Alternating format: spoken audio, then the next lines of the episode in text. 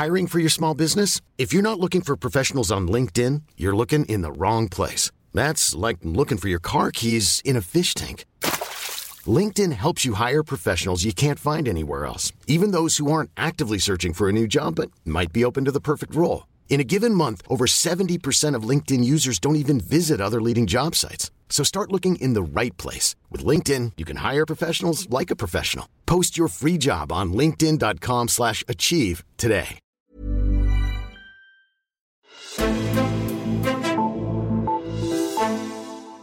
Der skal være mere færre konkurrence på det europæiske digitale marked. De helt store spillere skal reguleres på en ny måde, så de ikke kvæler de mindre spillere. Det er kernen af et nyt lovforslag fra EU-kommissionen. Amazon og Facebook får, hvis kommissionens idé bliver til virkelighed, en helt særlig rolle fremover, og alle de store tech-virksomheder kan se frem til store bøder, hvis reglerne ikke bliver overholdt. Hvad er det helt præcis, kommissionen foreslår, og kan man overhovedet regulere globale online-virksomheder med særlige europæiske regler i den store verden? Det ser vi nærmere på i dagens udgave af Altinget Azure mit navn er Henrik Axel Bugter. Og det gør jeg med dig, Chris Lehmann. Velkommen til. Tak skal du have. Du er digital redaktør her på Altinget. Og Chris, det her med øh, reguleringen af de store tech-selskaber har jo været debatteret længe på europæisk niveau og blandt øh, EU-staternes ledere også. Debatten den handler om, hvorvidt selskaberne har for meget magt, men hvad er det egentlig, der gør, at det er så svært at, at gøre noget ved den her magt?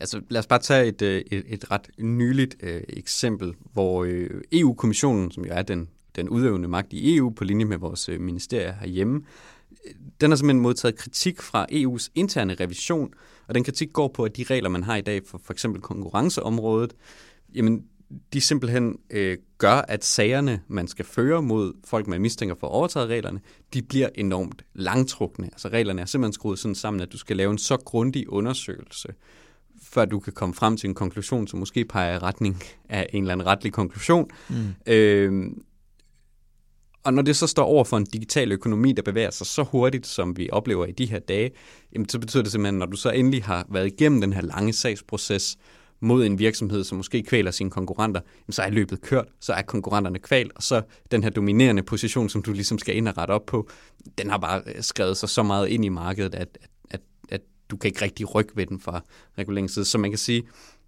øh, kritikken går på, at EU bevæger sig for langsomt og har for, for lange sagsforløb. Ikke at de er for grundige, men de er simpelthen for lange. Og, og det er så noget af det, som kommissionen prøver at rette op på med de her to tiltag. Den, den anden del af det er så også, at der er noget omkring indholdsregulering, som vi jo også har debatteret meget, som kommissionen så har besluttet sig nu og, og også få taget et, et greb om. Så det handler både om markeder og om indhold. Mm-hmm nu, som du siger, så prøver kommissionen at gøre noget ved det øh, nu, øh, hvor man taler de store øh, tech-virksomheder ind i nogle nye lovforslag. Det er jo egentlig to forskellige lovforslag. Hvad er forskellen sådan på, på de to? Ja, vi har det, der hedder Digital Services Act, og det, der hedder Digital Markets Act. Ikke? Så det ene lovforslag, det handler om digitale tjenester, og det, handler, det andet, det handler sådan om, om markedet i, i sin helhed på en eller anden måde. Ikke? Mm-hmm. Øh, og hvis vi tager det, der handler om tjenester, jamen, så retter det sig sådan set mod øh, alle digitale virksomheder. Og det, det har til hensigt at lave en eller anden ramme for ansvar for digitale virksomheder for at fjerne blandt andet ulovligt indhold. Øh, og som jeg forstår det, så, så drejer det sig både om indhold på den måde, som vi laver det her, ja. øh, og som du kan lægge op på Facebook, og sådan noget, altså sådan, hvad kan man sige, ja, digitalt indhold. Men det handler også om, hvad kan man sige, fysiske produkter, der går igennem en digital portal, som for eksempel kopivarer og den slags. Ikke? De mm-hmm. kan også være ulovligt indhold. Øh, så vi taler om regulering om, hvad, hvad sådan alle digitale platforme må. Øh, og man kan sige, at det nye her er, at der kommer nogle frister for, hvornår for eksempel ulovligt indhold det skal slettes, altså efter virksomheden er blevet bekendt med, at det ligger på ens øh, platform. Mm. Øh, og så er der også nogle øh, særregler for store virksomheder, som de skal følge, øh, som ligesom har til hensigt at øge transparensen for blandt andet, hvordan sociale medier går igennem moderation, og det kan vi dykke ned i senere. Mm-hmm. Det andet forslag, ja. det er så det, der hedder Digital Markets Act, altså det her lovforslag om digitale markeder. Øh, og, og det er så det her nye ben i konkurrencelovgivningen, som kommissionen har fået kritik for at gå for langsomt. Øh, kommissionen vil opsætte nogle retningslinjer for, hvornår en virksomhed kan anses for at være dominerende. Og det lyder måske sådan lidt øh, banalt, men det betyder egentlig, at man trækker en streg i sandet, og så siger man, at alle de virksomheder, der er over på den ene side, business as usual mm-hmm. for jer. Mm-hmm. Alle jer, der ligesom er på den anden side af den her streg, der gælder nogle nye særlige regler for jer. I er så store, at I har en øh, særlig forpligtelse og, og nogle nye særlige forpligtelser for at sørge for, at der er plads til dem, der er over på business as usual siden. Ikke? Altså, så, så, og, og det her det er nyt, fordi når du i dag fører konkurrencesager, hvor den her lov ikke er indført, jamen så skal du ligesom helt forbundet etablere, at den her virksomhed har en unfair dominerende position på det her marked, som gør, at dens konkurrenter bliver truet. Og den analyse er bare enormt tung, Okay. og har vist sig at være enormt tung for EU-kommissionen at, at lave i de her sager, øh, fordi de her markeder går så hurtigt. Så tanken er ligesom, at hvis du laver det her, så kan man diskutere, hvor objektive de her kriterier er, dem kommer vi også ind på, men når du trækker den her streg i sandet, så er du allerede over en, en, en del af hvad kan man sige, sagsforløbet, når du ligesom har sagt, jamen I er over i kassen, hvor de her særregler gælder. Mm. Så diskuterer vi reglerne. Mm-hmm. Okay. Øhm, så det, det er ligesom det, øh, at, at det, skal, det skal skabe nogle objektive kriterier, som er nemmere at føre, og nemmere og hurtigere, og mere transparent at føre sager ud fra. Okay. Lad os vende tilbage til det med de store øh, tech-selskaber. Altså, hvordan øh, definerer man så overhovedet et stort tech-selskab, og hvordan forsøger man ligesom at lave regler for, at de rent faktisk vil have interesse i at overholde de her regler?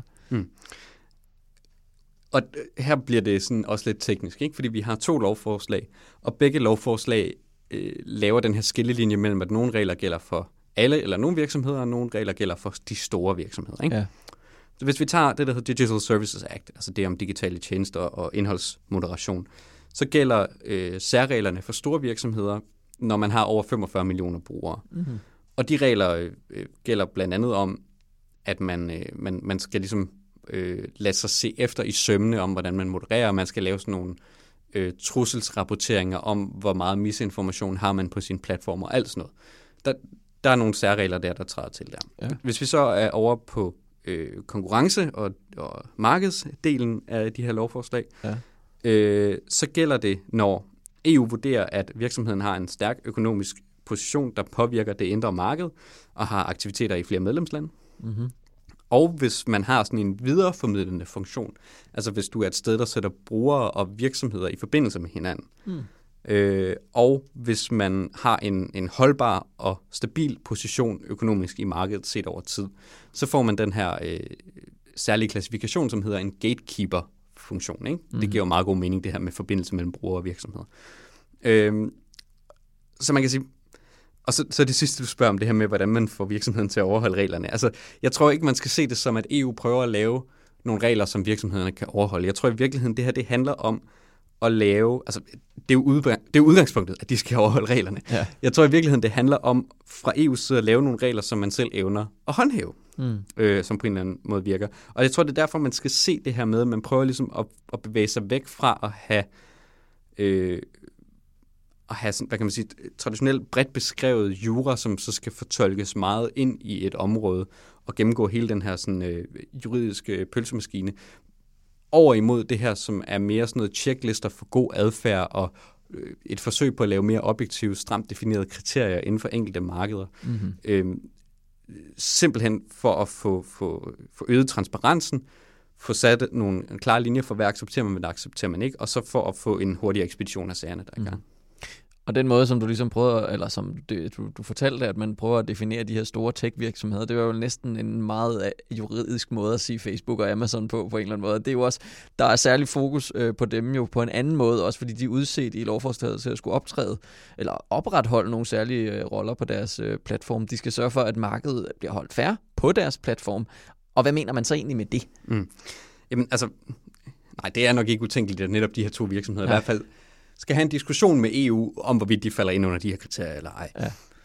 Øhm, om de er dominerende eller ej. Ikke? Øhm, men man kan i hvert fald konstatere om de to virksomheder, at de fylder meget i økonomien, de forbinder virksomheden med brugere, Mm. og de har en relativt i hvert fald over de senere år stabil økonomisk position. Det må man sige. Øhm, så ja, vi skal nok tale særlige forpligtelser med dem. Og lad os bare komme med et eksempel på, hvad der er hvad der godt kan ses, og hvad der i hvert fald har været kritiseret for at være unfair øh, praksiser på de her markeder. Amazon er jo en handelsplatform, Mm-hmm. men Amazon er jo også en producent. Så vi to, hvis vi finder på et eller andet øh, genialt produkt, Ja. nogle varme handsker her til vinter, så kan vi øh, sælge dem på Amazon, og Amazon de kan hjælpe os med alt fra lagerstyring, levering, øh, betaling, alt hvad vi egentlig har brug for, kan vi købe os til øh, på Amazon, så det eneste vi egentlig skal sørge for, det er at lave handsker. Men Amazon, i og med at de også er en handelsplatform, har de jo de kan jo godt se, hvad folk køber, hvad er folk interesseret i. Og hvis de lige pludselig ser, at folk er virkelig interesseret i vores handsker, mm-hmm. jamen så kan Amazon jo med deres øh, betydelige økonomiske magt gå ind og producere nogle konkurrerende handsker.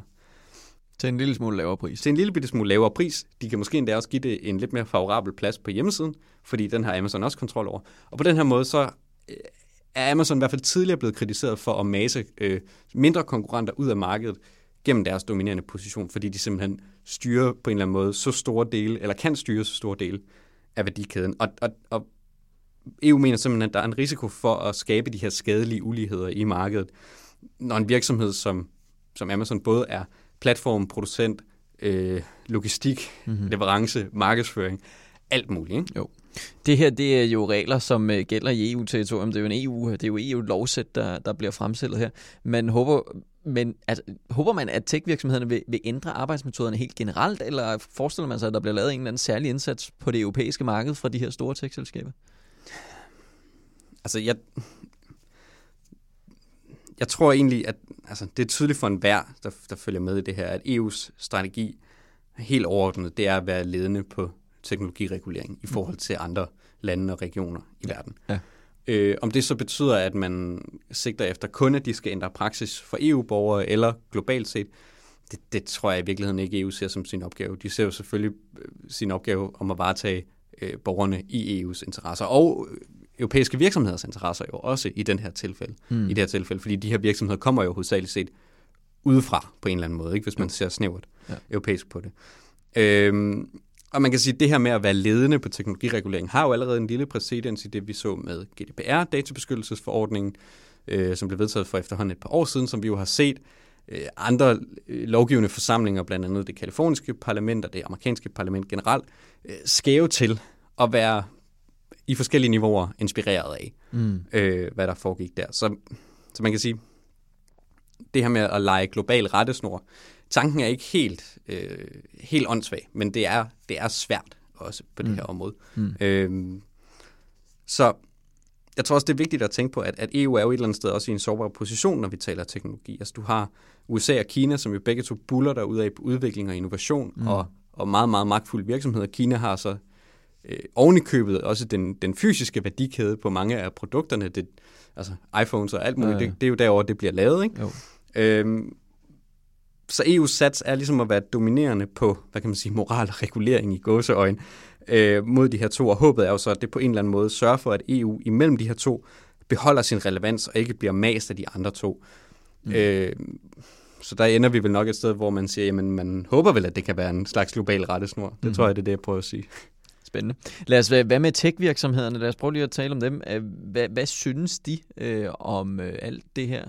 Jamen altså, tech-virksomhederne gør jo det, de altid gør. Øh, de, når EU øh, kommer med nye forslag til regulering, de tager sådan en forsigtig, opbakkende holdning, hvor de siger, at vi, vi hilser øh, klare rammer velkommen og øget transparens og sådan noget. Det er så fint, og det er så godt, og vi skal nok være søde og ordentlige. Øh, vi så lidt den samme øh, respons, da GDPR kom, der var det sådan, uh, hvor er det godt, at der er kommet nogle, øh, nogle klare retningslinjer her. Ikke? Altså, der var selvfølgelig også kritik, men bundlinjen var ligesom der, mm. vi hilser øh, reguleringen velkommen. Det er den tone, de alle sammen tager nu. Men altså, jeg tror også, man kan konstatere, at internt har der været et ret enormt lobbyarbejde omkring de her øh, lovgivninger. Der har ja. været rigtig mange lobbyister, der har holdt rigtig mange møder med forskellige folk i EU, netop for at sørge for, at fra virksomhedernes side, så sad kommerne og, og prikkerne over i'erne rigtigt i den her lovtekst. Og jeg tror også godt, vi kan forvente os, at det arbejde kommer til at fortsætte rigtig meget. Altså, og, og der kommer nok ikke de store voldsomme protester, med mindre at nogle af de sådan mere yderliggående forslag, for eksempel det her med, som EU-kommissionen foreslår, at ulovligt indhold skal fjernes inden for en time, det er nok noget af det, som vi godt kan forvente at se noget offentlig kritik af fra forskellige øh, øh, fronter, både fra virksomheder, men også fra ytringsfriheds øh. De plejer at kritisere den slags ret grundigt. Mm-hmm. Men altså det store rammeskrig, tror jeg ikke, vi skal forvente sker i offentligheden, fordi det sker næsten aldrig. Mm. Hvad så nu? Øh, hvad er ligesom øh, vi EU er kendt for, at det tager lang tid? Hvad er fremgangsmåden? Hvad kommer til at ske? Oha, jamen det kommer til at tage lang tid, fordi det nye, det store EU-maskineri går ind i et nyt gear. Nu har kommissionen foreslået noget, så er der jo bare to andre instanser. Det er EU-parlamentet, og det er, øh, hvad hedder det, ministerrådet eller stats- og regeringscheferne, som jo også skal sætte sig ned og kigge på, hvad de kan blive enige om om det her. Og så skal de jo alle tre instanser blive enige på et eller andet tidspunkt, før at det endelig er vedtaget. Så jeg altså, vi skal nok ikke forvente, at de her... Man skal ikke holde sig. Nej, det, det, det er ikke i morgen, det her det, det træder i, men vi, vi skal nok vente et par år, hvis, øh, hvis det skal have en chance. Mm-hmm. Chris Lehmann, Altingets digitale redaktør. Mange tak, fordi du satte os ind i det her. Selv tak.